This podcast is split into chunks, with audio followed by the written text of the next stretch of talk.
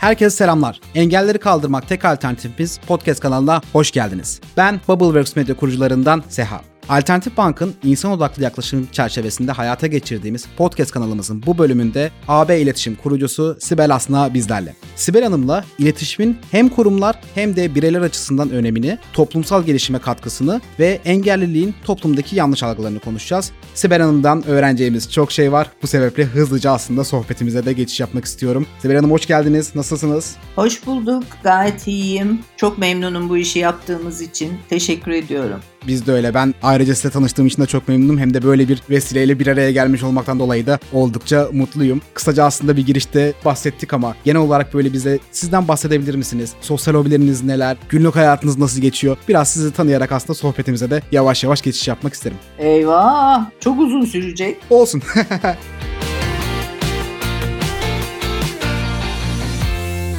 Ben bir doğa ve çevre aşığıyım. Kendimi bildim bileli. Doğanın içinde olmak için elimden geleni yaptım. Şanslıydım. Çamlıca'da bahçeli bir evde doğdum büyüdüm. Herhalde orada yaşamış olmanın getirdiği bir durum bu. Dağ bayır dolaşan, doğayla hayatını geçiren, ağaçlardan aşağı inmeyen bir çocuklukla başladığı için hayatım. Ondan sonrasında da hep o konuya öncelik verdim. Şükürler olsun şu aşamada da çiftlikte yaşıyorum ben. İzmit civarında bir çiftlik oluşturdum bundan yirmi beş sene evvel. Tavuklarımız, ördeklerimiz, kazlarımız, köpeklerimiz ve de en önemlisi lavanta bahçemle burada yaşıyorum. Covid'e çok şey borçluyum. Covid öncesi buraya hafta sonları gelebiliyordum. Covid'le birlikte ofisimizi rahatlıkla evden yönetebilecek hale geldik. Bütün ekibimle birlikte evlerimize gittik. Zaten sistemimizi de buluta taşımıştık. Dolayısıyla hiç zorluk yaşamadık o dönemde. Ve o dönem bize artık evden çalışma imkanını sundu. Dolayısıyla ben de çiftliğime bir güzel geldim, yerleştim ve artık İstanbul'a gelmemek için elimden geleni yapıyorum. Burada çok çalışıyorum. Günüm nasıl geçiyor derseniz çalışarak geçiyor.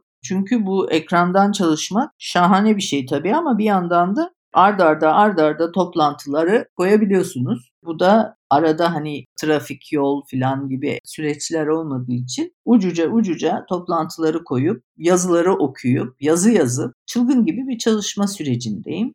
Bu çalışmanın önemli bir kısmını sivil toplum kuruluşları oluşturuyor. Bu benim için çok öncelikli bir yaşam şekli diyeyim size. Sivil topluma çalışıyorum. Gönüllü çalıştığım birçok sivil toplum kuruluşu var. Aynı şekilde profesyonelce danışmanlık verdiğim sivil toplum kuruluşları var. Bunlar çok çeşitli. Burada hak temelli çalışan sivil toplum kurumları olduğu gibi klasik müziği destekleyen Ayvalık Masterclass gibi sivil toplum kuruluşları da var. Dolayısıyla bu da benim hayatımı olağanüstü çeşitlendiriyor. Çeşitlendirmenin yanı sıra pek çok konu hakkında doğrudan bilgi sahibi oluyorsunuz. Bu hem iyi hem kötü. Özellikle çevre konusunda, hak temelli konularda ızdırap çekiyorsunuz. Yapılmayanları ve eksik olanları gördükçe ve daha çok çalışıyorsunuz. Anlayacağınız benim hayatım böyle bir mücadele ile geçiyor. Hak temelli, toplumun her kesiminin hakkını alabileceği, aynı zamanda çevrenin de hakkını alabileceği bir dünya için çalışıyorum.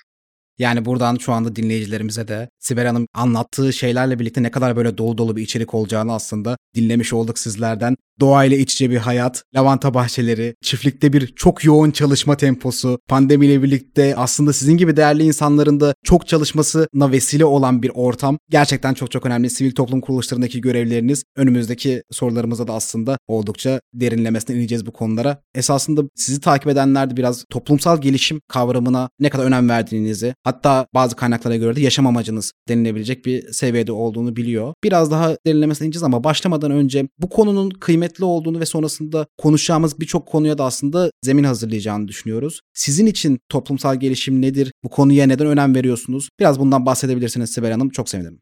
Ben kişinin içinde bulunduğu ortamda ancak mutlu olabileceğini düşünen bir insanım. Yani sadece kendi refahı, kendi iyi olmasının yeterli olmadığını düşünüyorum. İçinde bulunduğunuz ortam eğer mutlu, iyi, sağlıklı değilse sizin gerçekten mutlu olmanız mümkün değil. Bu içinde bulunduğunuz ortam hem insanları, hem doğayı, hem hayvanları, her şeyi kapsıyor. Hem estetiği kapsıyor. Yani içinde bulunduğunuz ortam eğer sizin gözünüzü estetik olarak rahatsız ediyorsa siz orada mutlu olamazsınız. Eğer içinde bulunduğunuz ortam etrafta yoksulluk, ızdırap, eziyet bunları hissediyorsa sizin mutlu olmanız mümkün değil. Mutluyum zannedersiniz ama gerçek anlamda mutlu olamazsınız. Dolayısıyla benim için temel hedef içinde bulunduğum ortamın bu neresi olursa olsun, hangi ülke olursa olsun, hangi coğrafya olursa olsun,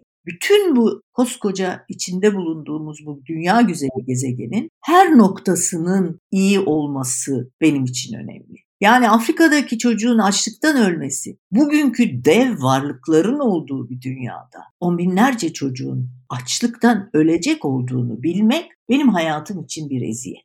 Bu hepimiz için eğer böyle olsa daha güzel bir dünya yaratabiliriz. İşte benim hedefim olabildiğince çok kişiyi ve tarafı ve kurumu bu dünyaya, bu düşünceye, bu bakış açısına kavuşturmak, bunu bir toplumsal misyon haline getirmenin yollarını aramak. Belki ütopik gelecek ama hepimizin bu konuda yapabileceği işler olduğunu düşünüyorum. Ben kendi çapımda bunu yapmaya çalışıyorum. Yani topyekün iyi olma durumunu yaratmak.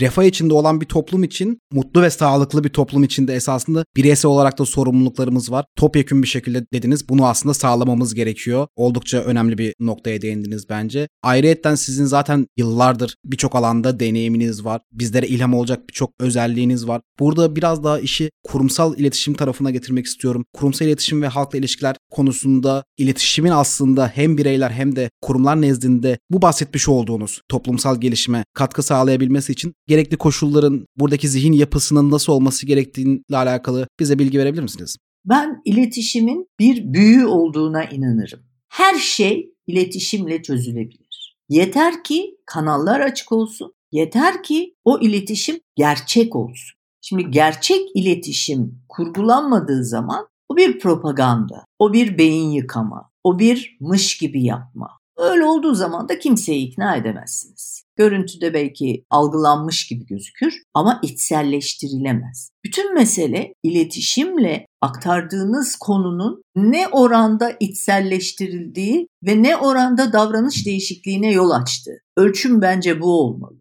Ya kısa iletişim ölçümlemeleri var ya, sütun santimler, kaç kere tıklandı, ne likelandı filan. Ben bunların hiçbirine inanmıyorum. Ben davranış değişikliğine bakıyorum. Benim için iletişimin temel işlevi olumluyu toplum yararına, çevre yararına olanı anlatmak, aktarmak, diğer tüm aktarılan tarafların bunu içselleştirmelerini sağlayıp oralarda da davranış değişikliğine yol açmak. İletişim böyle bir büyüdür. Bunu yapabilir. Bunu maalesef tarih boyunca ve günümüzde hep olumsuz yönlerde gördük. Yani bir Göbels örneği ciddiye alınması gereken bir örnektir. Toplumu ne hale getirebildiğinin bir göstergesidir. İşte olayı sırf Nazilere falan yükleniyor ama komşusunu ihbar edenler de o sürecin içindeydi. Demek ki zihinsel olarak da yürekleriyle de o zihniyete evrilmişlerdi, içselleştirmişlerdi. Bunun o kadar çok örneği var ki. Yani olumsuzluktan girdim konuya. Çünkü çok bariz bu. Fazla kanıt göstermeme gerek yok. Milyonlar o zihniyeti içselleştirdi ve davranış değişikliği gösterdi. Ha şimdi demek ki bunu iyilik için de, dünya için, toplum için, iyi olan için de yapabiliriz. O zaman bunun için çalışması gerekir iletişimin ve iletişimin tüm disiplinlerini. Bu sadece halkla ilişkiler değildir. Topyekün bir çalışma dizinidir aslında iletişim. Bir taraf başka şey söylesin, bir taraf başka şey söylesin. O iletişim değil. O pazarlama, propaganda, reklam vesaire vesaire. Ama eğer iletişimden bahsediyorsak ve bir kurumdan bahsediyorsak, o kurumun topyekün bütün kanallarıyla aynı mesajı, aynı davranış şeklini, aynı idealleri, aynı ülküleri yansıtacak tutum ve yansıtıcılar içinde olmasından bahsediyoruz. Ben iletişime böyle bakıyorum ve danışmanlık verdiğimiz kurumlara da bu yönde yol gösterici olmaya çalışıyoruz. Kesinlikle öyle. Yani burada şeyden bahsettiniz ya Sibel Hanım, oldukça kıymetliydi bence. Biz aslında davranış değişikliği bekliyoruz. Ama davranış değişikliğinin nasıl olabileceğiyle ilgili de sorgulamıyoruz. Bu bahsetmiş olduğunuz o zihniyeti içselleştirmek, buradaki toplumsal gelişimin de zihniyeti içselleştirmeyle birlikte gelişeceğini de aktardınız. Bence şey kısmı da bu arada çok iyiydi. İletişim bir büyü ama gerçek olmadığında içselleşmeyen bir büyü. Bu büyüyle birlikte çözülemeyecek herhangi bir sorun olmadığını, yeter ki iyi niyetle zihniyeti içselleştirerek bunu kullanabilelim. Bahsetmiş olduğunuz gibi de etkili kurumların da burada bu zihniyeti içselleştirmesi ve davranış değişikliklerine sebep olması oldukça önemli bir konu. Biraz da böyle Alternatif Bank'a getirmek istiyorum konuyu.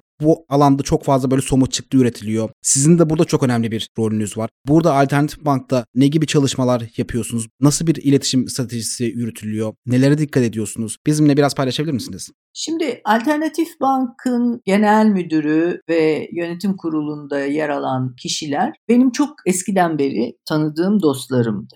Çoğunlukla eğer kurumlar çok yönetim değişiklikleri, çok fazla el değiştirmeler falan yaşamamışsa kurucunun temel değerlerini uzun süre muhafaza ediyor.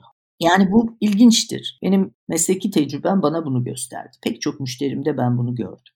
Basiretli bankacılık önerisiyle geldim ve çok kabul gördü. Heyecan duydu banka yönetimi bu yaklaşıma. Bu yolda ilerlemeye başladık. Peki basiret neydi? Basiret her tarafın hakkını gözetmektir. Basiret akılcı, zekice ama tüm tarafların hakkını gözeterek ilerlemektir. Bir iş yapmaktır, bir ticari ahlaktır basiretli olmak demek.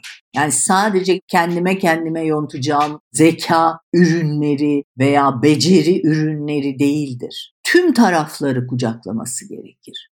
Buradan da yola çıkarak bankanın da ölçeğini göz önüne alarak, çünkü büyük bankalarda bu önereceğim konuyu yapmak kolay değil. Bu konuyu düşünerek, bu fırsatı düşünerek engelsiz bankacılık konusunu bankanın gündemine taşıdı. Yani bu engelsiz bankacılık sadece engellileri düşünerek değil, bankacılık hizmetlerinden yararlanamayacak, bu gerek bilgi eksikliğinden dolayı, gerek fiziki eksikliklerden dolayı o kadar büyük bir kitle var ki ülkemizde. O zaman dedik biz hak temelli yaklaşacağız bütün çalışmalarımıza ve bankacılık hizmetlerinden yararlanamayan tarafları bankacılık hizmetiyle buluşturacağız. Tabii burada bir anda öne engeller çıktı.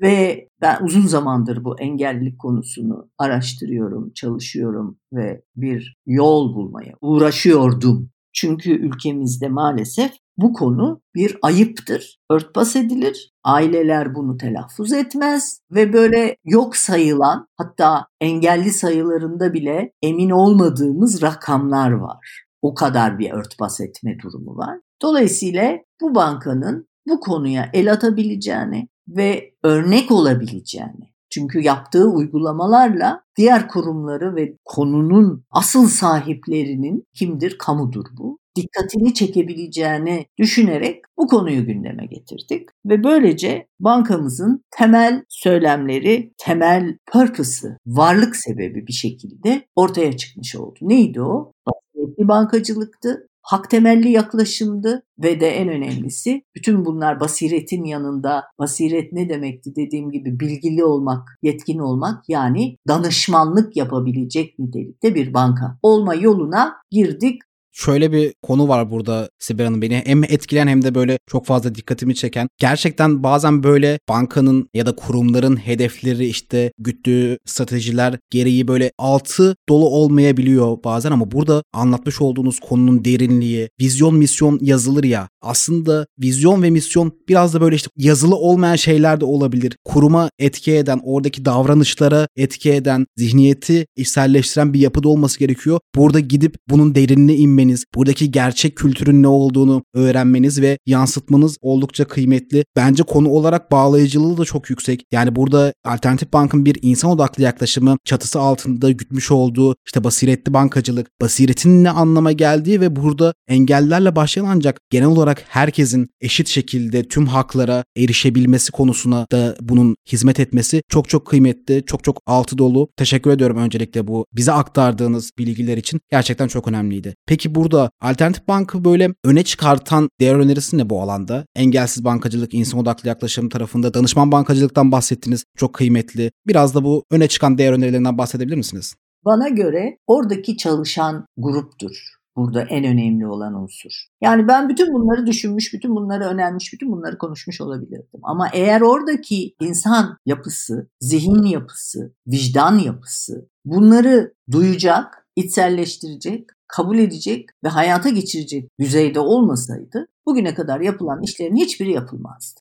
Temel unsur bu. Bir konunun gerçek anlamda kurum çalışanları, her düzeyden bahsediyorum. Yönetim kurulundan, yönetim kurulu başkanından, genel müdüründen, güvenlik görevlisine gelinceye kadar bir düzenekten bahsediyorum. Her şeyden öncesi de en tepe yönetimden bahsediyorum. Eğer buralarda kurumun misyonu, vizyonu her neyse nasıl, ben onların da böyle yazılı olanların fazla etkili olduğunu düşünmüyorum. Kesinlikle. Birine tekrarla dersin, ne olduğunu söyleyemez bile. Bir de böyle sayfalar dolusu yazılıyor. Kurumların, yönetim kurullarını, hissedarın yani kardan menfaat sağlayanların, bunun içinde C E O da var, C E O'nun primleri de var, üst yönetim de var, üst yönetimlerin primleri de var, anlatabiliyor muyum? Menfaat sağlayanların bunu benimsiyor olma düzeyidir önemli olan. Kurumların gerçek anlamda kendilerini ifade edip etmedikleri. Gerçek olmadığında bu işin yapılamayacağı, yani aslında gerçek bir niyetin, gerçek bir isteğin, kurumun, her bir bireyinin gönülden istemediği zaman aslında vazgeçmeyeceği birçok şey çıkabilir. Ama bu gönülden ve gerçek anlamda istendiği zaman vazgeçecek birçok şey var ve bunun da sonuna kadar devam edecek bir kültür olduğunu da anlatmış oldunuz. Çok çok teşekkür ediyorum. İletişim tarafına da geçmek istiyorum. Sizin bu alandaki yıllardır uzmanlığınız zaten ortada. İletişim de böyle altını doldurmadığımız takdirde önemi toplumda çok anlaşılmıyor. Anlaşılan bir şey değil. Anlaşılamayabiliyor. Örnek vermek gerekirse işte bu söylediğimde ne var ki? Veya ben o anlamda mı söyledim canım? Lafın gelişi işte gibi böyle yaklaşımlar olabiliyor. Aslında bu iletişimler doğrudan da davranışları da etkiliyor. Bu konu hakkındaki düşünceleriniz neler? İletişimde yapmış olduğumuz hatalar, buradaki yanlış anlaşılmalar, davranışları etkileyen konularla ilgili neler düşünüyorsunuz? Tabii yine ilk başta söylediğim noktaya geliyor. Yani engellilik konusundan konuşuyoruz şu anda. Engellilik bir ayıp olarak görülmüş toplumda. Örtbas edilmesi gereken, saklanması gereken bir ayıp, bir zaaf, bir eksiklik olarak görülmüş. Ve bu tabii dile yansımış. Bunu o kadar çok örnekte görüyoruz ki. Öyle söylemler var ki gayet normal bir şekilde sanki iyi bir şey söylüyormuşuz gibi söylüyoruz. Kör istedi bir göz, Allah verdi iki göz. Yani ne var ki bunda? Bunu söylersem ne olur ki diye düşünebilirsiniz. Ama onun karşı tarafta yarattığı, onun karşı taraftaki hasarını düşündüğünüz zaman ve onun insanların zihin yapısına neler yerleştirdiğini düşündüğünüz zaman işte o zaman diyorsunuz ki ha burada bir hata var ve dili düzeltmeye uğraşıyorsunuz. Bizim Alternatif Bank'ta yaptığımız çalışmalardan en temeli danışma kurulumuz sayesinde, değerli üyelerden oluşan bir danışma kurulumuz var. Onlar sayesinde dili temizlemeye uğraştık. Dildeki yanlışlıkları, dildeki kullanım hatalarını. Engelli dostu bankacı. Şimdi kardeşim ne demek dostluk? Yani neden dost? Hak bu. Sen orada bir lütuf yapmıyorsun ki. Engelli dostu kurum. Ne demek engelli dostu? Sen orada onun hakkı olan bir şeyi ona veriyorsun. Dostluk bunun neresinde? Lütfetmiyorsun. Üst bakışta sergileme hakkına sahip değilsin. Anlatabiliyor muyum? Yani dil o kadar güçlü ki yani bir kurum, bakıyorum ben görüyorum etrafta, engelli dostu kurumlar kendilerine şunu yaptık bunu yaptık. Siz de orada dostluk yapmıyorsunuz. Karşınızdakinin haklarını ona teslim ediyorsunuz. Yapmanız gerekeni yapıyorsunuz. Ama gelin görün ki ülkede engelli çalıştırma yasası var. Cezasını ödeyip engelli çalıştırmayan yüzlerce belki binlerce kurum var. Böyle bir ortamdayız. Dolayısıyla biz de burada dili düzelterek, davranışları değiştirerek tüm çalışanların da aynı anlayışa ve aynı yaklaşıma gelebilmesi için eğitim çalışmaları yaparak uğraşıp didinip duruyoruz velhasıl. Hala da uğraşıyoruz ve uğraşmaya da devam edeceğiz.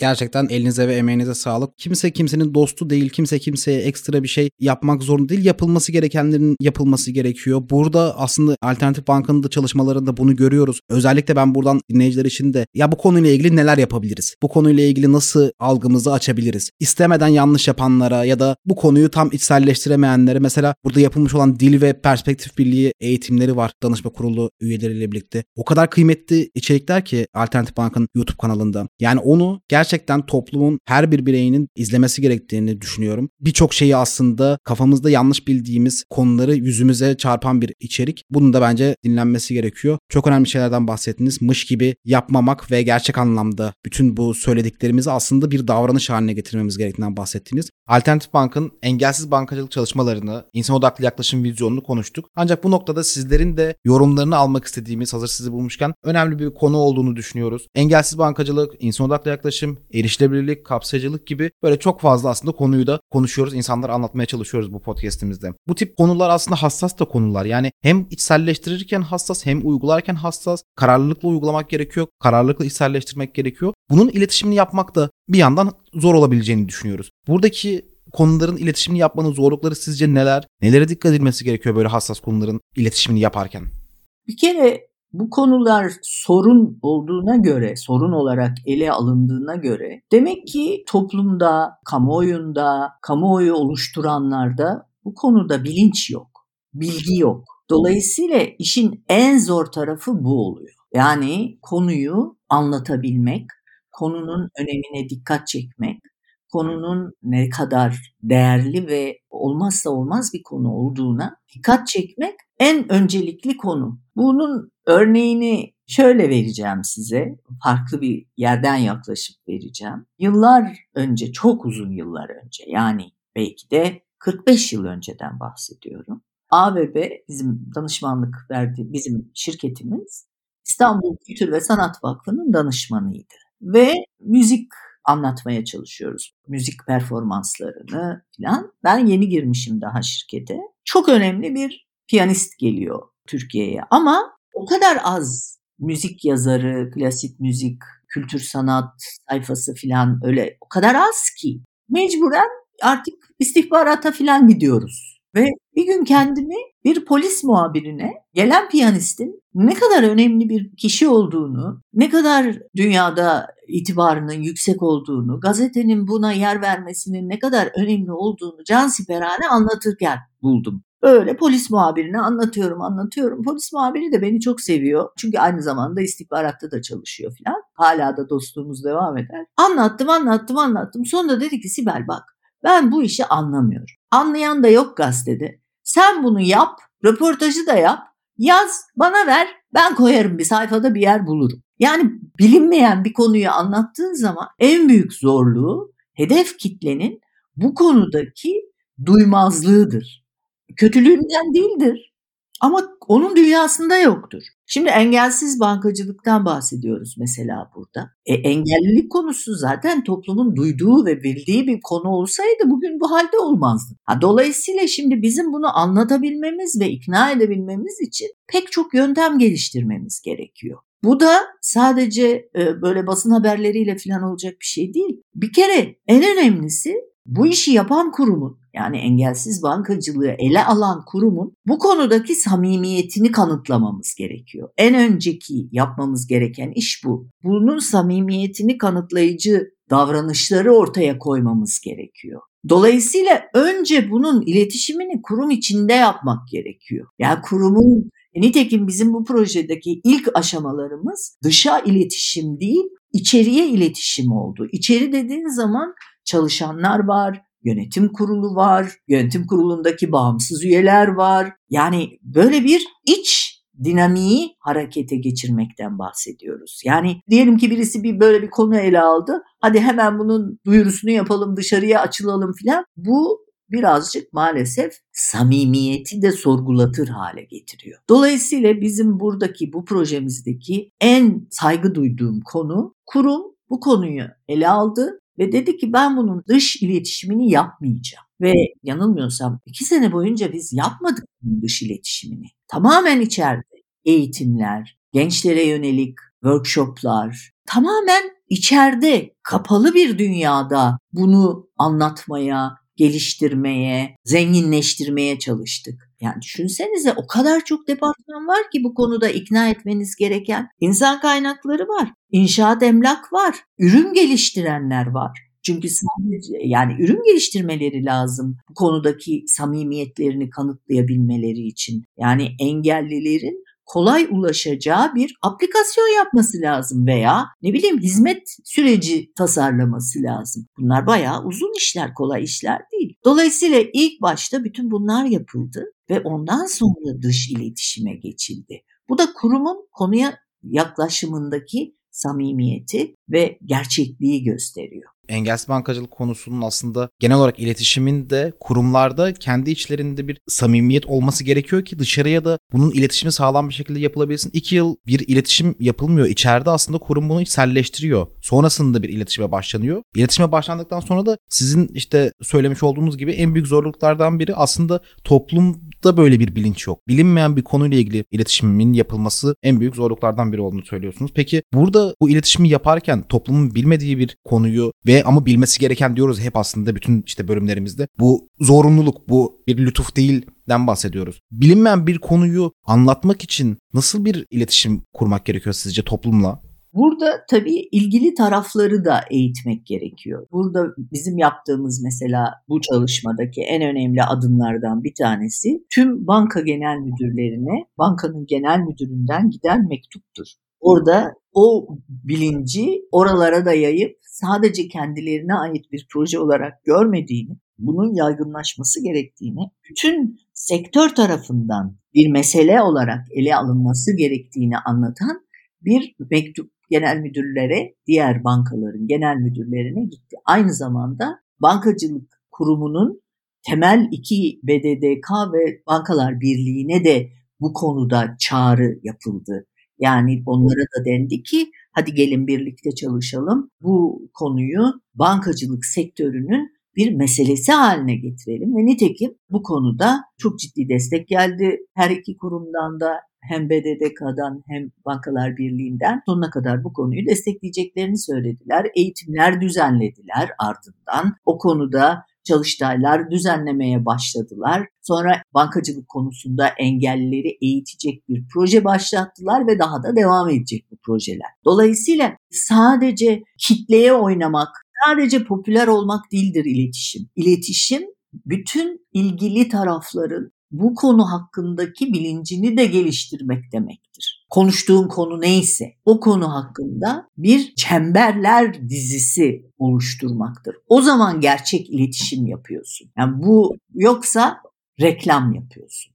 Bizim derdimiz o değil. Biz ikna etmek üzere yani iletişim ikna etmek üzeredir. Bilinç değiştirmek nitekim işte KUSİF'le yaptığımız araştırmalarda sosyal etkiyi analiz etmeye çalışıyoruz. Yani neyi değiştirdik, neye yol açtık, ne yaptık, sonucu ne oldu? İletişim bu gözle bakılması gereken bir disiplin. Değişim yaratmak üzere yapılması gerekiyor. Ama bu değişim toplum yararına olan bir değişim olmalı. Ha, dolayısıyla bankada da bu çemberleri oluşturduk. İlk önce ilk iç çember, sonra ikinci çember, sonra üçüncü çember, bunları çember çember anlatmaya başladık.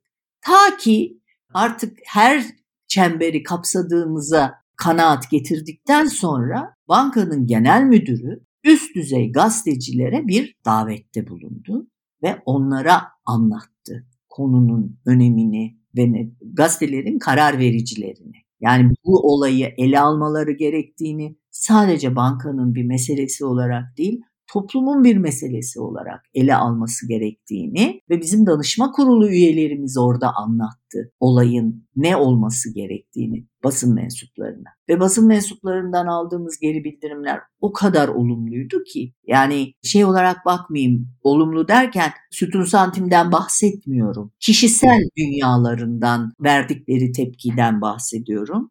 Yani bu konunun ne kadar değerli ve önemli bir konu olduğunu ve maalesef bu konuda yeterli bilincin olmadığını onlar da söylediler bize. Ve o konuda destek verme, konuya o gözle bakma, Yani sadece bizim gönderdiğimiz haberler veya yapılanlara ele almak değil, genelde engellilik konusunu ele almak konusunda bir istekte bulundular. Ama ülkenin konjonktürü öyle bir hareketli konjonktür ki öyle kolay kolay sıra bunlara gelmiyor maalesef. Peki şeyle karşılaşıldı mı burada bu noktada? Konunun önemini ilk bakışta anlıyorlar ama sonrasında uygulamaya geçişte sıkıntı yaşandı mı? E, evet tabii ki, yani çünkü içselleştirmek diye de bir süreç var. Yani şimdi bunun bir gazetede diyelim bir gazete veya bir medya kuruluşunda ele alınabilmesi için o konuda uzmanlaşmış bir muhabir gerekiyor. Yani bilgili birisi gerekiyor içeride. E bunu istihdam etmesi gerekiyor veya bir kişiyi bu işe ayırması gerekiyor. Bu konuda eğitim vermesi gerekiyor. Çünkü biz mesela ilk başta dilimizi düzeltmek için danışma kurulumuzdan yararlandık. İşte engelli dostu kelimesini kullanmamanın neden önemli olduğunu öğrendik. Medya kuruluşunun da bunu ele alabilmesi için o konuda bilgili, doğru terminoloji kuracak, network'ü olan, bu konuda bilgi akışı sağlayabilecek bir muhabire ihtiyacı var. Yani böyle bir şeyi şu anda medya kuruluşlarından beklememiz biraz fazla hayalci olur. Tam da şeyden bahsetmişken, içselleştirmek ve işte samimi olmaktan, herkesin bu konuya inanmasından bahsetmişken biraz daha böyle kurum tarafına doğru geçtiğimde iletişimin aslında buradaki engelsiz bankacılık iletişim olabilir, insan odaklı yaklaşım olabilir. İletişimi kurumun kültürü haline getirmek için neler yapılması gerekiyor sizce? İşte işin en zor tarafı orasıdır. Yani kurumun kültürü haline gelmesi işin en zor tarafıdır. Çünkü kültür akşamdan sabaha oluşturulan bir şey değil. Kültür yılların tortusu ve inanmışlıklarıyla, kanıtlanmışlıklarıyla oluşan, görünmeyen bir varlıktır. Yani yönetimler gelir değişir, sahiplik değişir ama o kültür içeride vardır. Bu çok çok zor bir şeydir. Kolay kolay oluşamaz. Oluştuğu zaman ise işte landmark dediğimiz şey oluşur. O kültürdür bir markayı landmark haline getiren. Çünkü o zaman o şirketin her çalışanı, her karar vericisi, her noktası bazı değerleri göz önünde tutarak karar verir veya bir davranış geliştirir veya bir uygulama hayata geçirir. Bu kapıdaki güvenlikten tut, en üst yönetim kurulu başkanına kadar giden bir şeydir. Kurumun kültürü haline gelmesi. Kültür kolay kolay oluşmaz. Ama ben inanıyorum ki bu engelsiz bankacılık anlayışı bu kurumun kültürünün içine girecek. Epey de girdi, yerleşti. Şöyle ki bakıyoruz, sadece engelsiz bankacılık dediğimiz zaman sadece engellilere yönelik bahsetmiyoruz ki, finansal okuryazarlığı da kıt olan kitlelerden de bahsediyoruz. Onlara yönelik de hizmet geliştirmesi gerekiyor bankanın. Onlara da destek vermesi gerekiyor. Bankacılık uygulamalarına aşina olmayan, oraya kadar gider bu iş. Kültür böyle oluşunca etkili oluyor zaten kurumun kararlarında. İçerideki iletişimden bahsettiniz ya, işte kurumun böyle bütün aslında çalışanlarıyla birlikte bunu içselleştirmesi, bunu e, anlaması için yaptığınız böyle spesifik çalışmalar var mı? Neler yapıyorsunuz bu konuda? İletişim çalışmalarını kurgularken muhakkak insan kaynakları departmanını da projenin içine almaya çalışırız. Yani ben inanıyorum ki iletişim departmanının en yakın çalışması gereken departman insan kaynakları departmanı. Dolayısıyla biz her projemizde, her müşterimizde birlikte çalışmaya başladığımızda iletişim departmanıyla kurduğumuz diyaloğun benzerini insan kaynakları departmanıyla da kurarız. Ve onlarla da düzenli bir bilgi akışı, bilgi paylaşımı, zihniyet paylaşımı çalışması yapma gayreti içine gireriz. Nitekim Alternatif Bank'ta da öyle oldu. Yani insan kaynakları departmanıyla biz çok yakın çalıştık. Ve o süreç içinde bu konuyu onların da içselleştirmesi, onların eğitimlerine dahil etmesi, onların söylemlerine dahil etmesi, onların çalışanlar üzerinde yaptıkları çalışmalarda bu konunun da etkin olması için inanmaları ve dahil olmaları gerekir. Dolayısıyla bu iki departman son derece yakın çalışması gereken iki departmandır. Podcast kanalımızda da biz genel olarak sizin gibi kıymetli konuklarımıza son bir öneri isteğimiz oluyor. Nedir bu öneri? İşte bu alandaki böyle somut çıktılarla gerçek etkiyi yaratmak için kurumlara, topluma, engelli bireylere, aslında yani toplumun tüm bireylerine ne gibi önerileriniz olur? Şimdi açıkçası ben buradaki temel sorumluluğun kurumlarda ve kamuda olduğunu düşünüyorum. Yani birey evet elinden gelen gayreti gösterir, dilini düzeltir, destek olmaya çalışır ama gücü ve etkisi sınırlıdır. Ama eğer biz tüm bankacılık sektöründe bu anlayışın yerleşmesini sağlayabilirsek mesela çok önemli bir devrimci davranış olmuş olacak. Çünkü ne olacak? Düşünsenize, bütün o bankalarda çalışanları düşünün. Kaç binlerce kişiden bahsediyoruz. Ne boyutta bir insan kitlesinden söz ediyoruz. Eğer bankacılık sektörü bu işi ciddiyetle ele alır, gerekli tüm uygulamaları yapar, kendi değişimini hayata geçirir, çalışanlarını bu yönde eğitir ve çalışanlarına yönelik bir davranış, ahlakı oluşturabilirse, Türkiye'de çok büyük bir değişim olur. Çünkü ben bankacılık sektörünün lider sektörlerden biri olduğuna inanıyorum. Bankacılık sektörü toplumun diğer kurumlarına rol model olabilecek bir sektördür. Çünkü ne yapıyor? Kredi veriyor mesela. Bu kredi koşulları içine bu konuyu da aldığını düşünsenize nasıl devrimci bir harekettir. Nasıl ki bugün çevre ve iklim konuları yavaş yavaş kredilerde yer almaya başladılar. Kredi verme koşullarında rol oynamaya başladılar. Bir de engellilik konusunu düşünün. Yani kuruma sorsa engellilik konusunda ne yapıyorsun? Senin uygulamalarında ne şekilde yer alıyor? Bu soruyu sorsa dahi çok önemli bir değişim yaratır toplumda.